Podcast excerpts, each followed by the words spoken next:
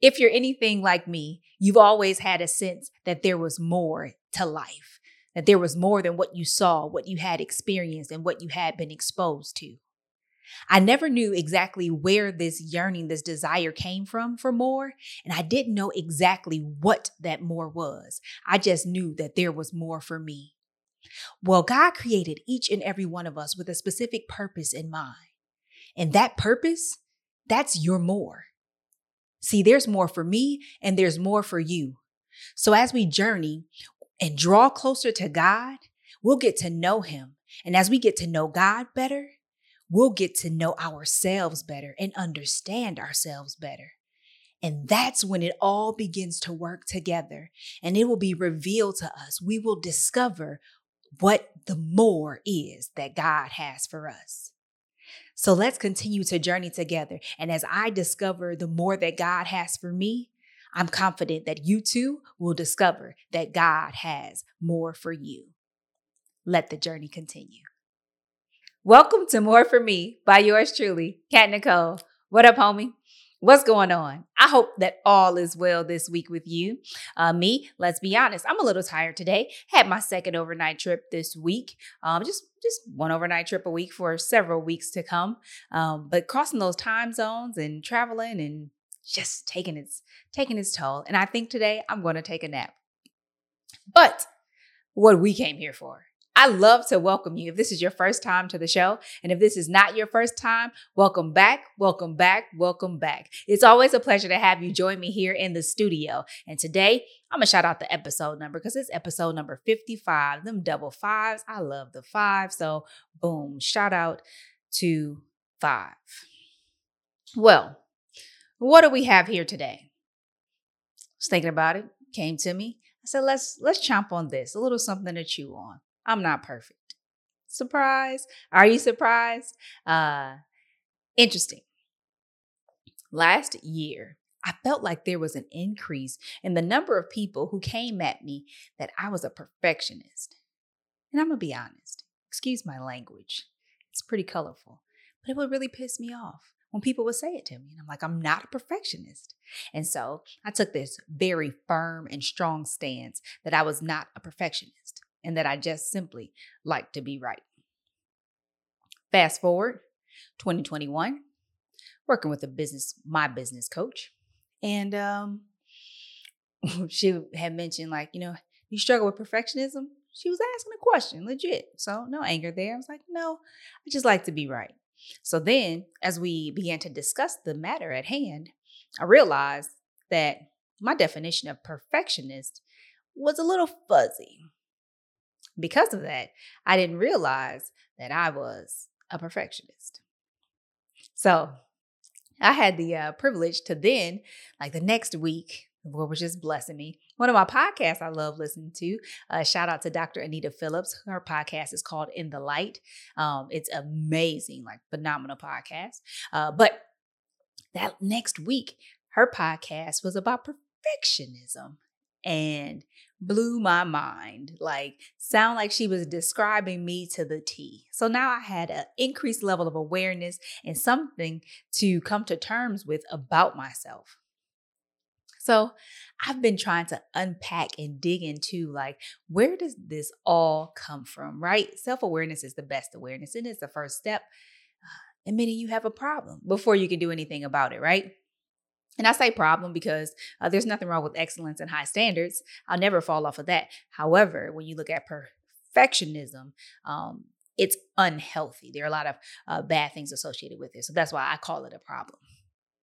But you had that first. I was kind of masking my perfectionism with this idea that, hey, I just like to be right. But it's not just wanting to be right, is the intensity behind which and that I would approach the need to be right and the other things that I was very rigid about and just unwilling to change. But let's look back, if you will. My reflection, we'll look in the rearview mirror here for a second, but I realized that my desire to be right, at least what I can understand and uncover so far, is that there are two reasons why I developed such a strong passion for wanting to be right.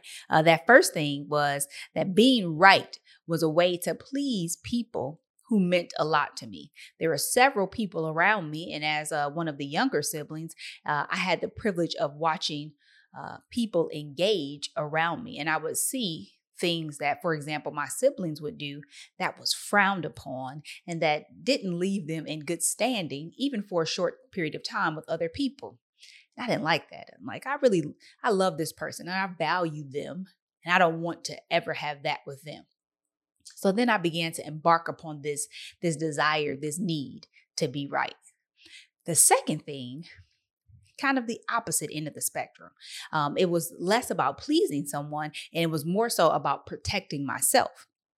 And it was that essentially, if I were able to be right in certain situations and with certain people, then I would avoid their verbal abuse, their harassment, and any embarrassment that might be associated with the humiliation that they like to bring to other people. Again, younger person, being able to watch other people and their interactions and see like, eek, I don't want any parts of that. So with this person or these type of people, if I am right, then I'll avoid these things. So it began with a way to protect myself, pleasing other people and protecting myself so that I can stay in a favorable position with man, with a person. Took me a while to get to that place, but it's a good place knowing that that was the case. But all of this led to kind of what I was mentioning earlier, my struggle with try to be perfect. But then also my need for control. I've talked about this a lot, that like, I like being in control. I want to know the outcome. But this idea that I have to be in control and know what's going on. And then just being a rigid person, that I'm I can be very inflexible, and that I don't appreciate change, even though I'm at the point where I know it's a good thing. There's still all of this baggage associated with change. And it leads me back to that place of trying to protect myself, and that I spoke about just a few ticks ago. And so I'm uncovering and discovering all this stuff about myself. And I realize, hey, it's not such a great thing. So self-awareness, again, is the best awareness. But then what I began to really embrace this week, the past few weeks after discovering this about myself, is really trying to change, right? And not because someone else told me to, but because I realized that perfectionism is a form of bondage, and it's not what God called me to, right? God called me to freedom in every aspect of my life. And so I want to walk in that freedom that is available to me. And so it's like, okay, if I'm more aware, which is a part of one of our themes, right? Slowing down. If I slow down enough to be present in the moment, to experience what's going on, then I might be able to see.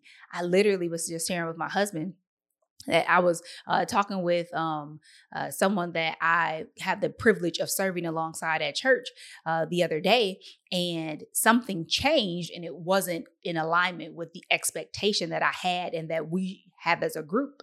And at first, I overreacted, and in overreacting, I kind of slowed down, because I was busy doing other stuff. So I was like, I don't have time to let this consume me. And so I reeled it back and I realized, hey, I'm overreacting because something has changed. The difference, though, is that I'm not in danger. There's no harm. And I don't need to protect myself and make a fuss about this change. Like, let's see how we can work through this thing.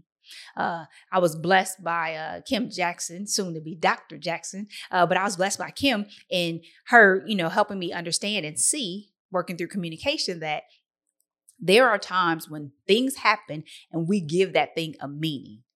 And then, so you move forward. One of the things that we fail to do as a people, humanity, is to go back and realize that you created the meaning for that thing and that you can replace it. It doesn't have to mean the same thing. So for me, when change happens, it used to mean that I'm in danger and I need to protect myself, whether or not I'm trying to ensure that someone is pleased and I have their love, affection, attention, whatever that is, or that I'm protected, that this person isn't dissatisfied, displeased, or enraged and then going to lash out on me, right? And so that meaning is no longer valid. And so I have to go through and do the work of saying, okay, something happened, but when things change, change is good. Change is inevitable. I need to assess how I should respond versus automatically responding in a way that I need to protect myself, because that's not warranted in this case.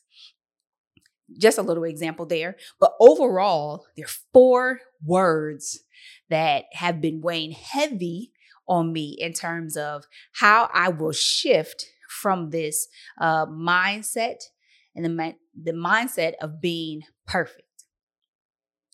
Grace,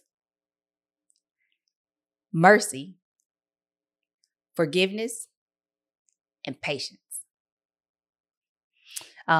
Words that you hear dropped a lot, at least from my perspective, what I hear, people utilize these words a lot. And I think they are very valuable and applicable to a lot of things that we go through and that we try to work through. Grace for myself and for others, mercy for myself and others, forgiveness of myself and other people, and then patience with myself and with other people. And that as I actively implement those 4 things that I am seeing, that I can back away from perfection and live in the moment, walk and be what God is calling me to be versus what I made up in my mind I have to be. I am embracing the ability to kind of, you know, if you will, imagine like sitting in God's hands. Like I'm in God's hands. I'm resting there. Little crisscross applesauce, if you will. But that's perfect peace, and I can sit in his hands. And if, as I embrace these things, then I don't need to be perfect. I can just rest in God's peace, in his hands, and everything will be well with me. So I share this to say, you may not struggle with perfectionism, but there is some struggle that you have. And if you're not aware of it, then you can ask the Holy Spirit to reveal to you what is the thorn in your side, if you will. What's the thing that may be holding you back, that you are bound by, even though you have complete access to complete freedom? And to think about seek to understand what that thing is. And as you try to understand or connect it to its origins, discover the origins of that thing, you'll begin to become aware of what your triggers might be, so that you can begin to, and I dare say that these 4 things will help you on your journey. But if not these specific 4 things, then to ask the Holy Spirit to let you know, hey, what do I need to start doing and practicing? Because practice makes progress, and there's something about the character of God that is going to be a part of how you come out of this thing, how you end up walking in and experiencing your freedoms. So for me, in this season, again, I'm focusing on grace, mercy, forgiveness, and patience. Those are all characteristics of God. And so as I seek to become more like him, then I will begin to be released from these chains, if you will, and be more in his image, and more of his light can shine through me, that there'll be more light in this dark world. So I hope that this is helpful. I hope that you make the time to actually try the exercise, because even in the short period of time that I realized that this is something that I should focus on, that I should address, and I should work towards resolving, with the help of the Holy Spirit, of course, like I feel so much lighter, freer, knowing this about myself. I am empowered, but then I also feel equipped with tools in my arsenal, if you will, to begin to allow God to change and do a work in me, so that I am different, that I am right. Everything that we are faced with is an opportunity to become a better version of ourselves. And this is just that. So as I become better, I encourage you to do the same thing.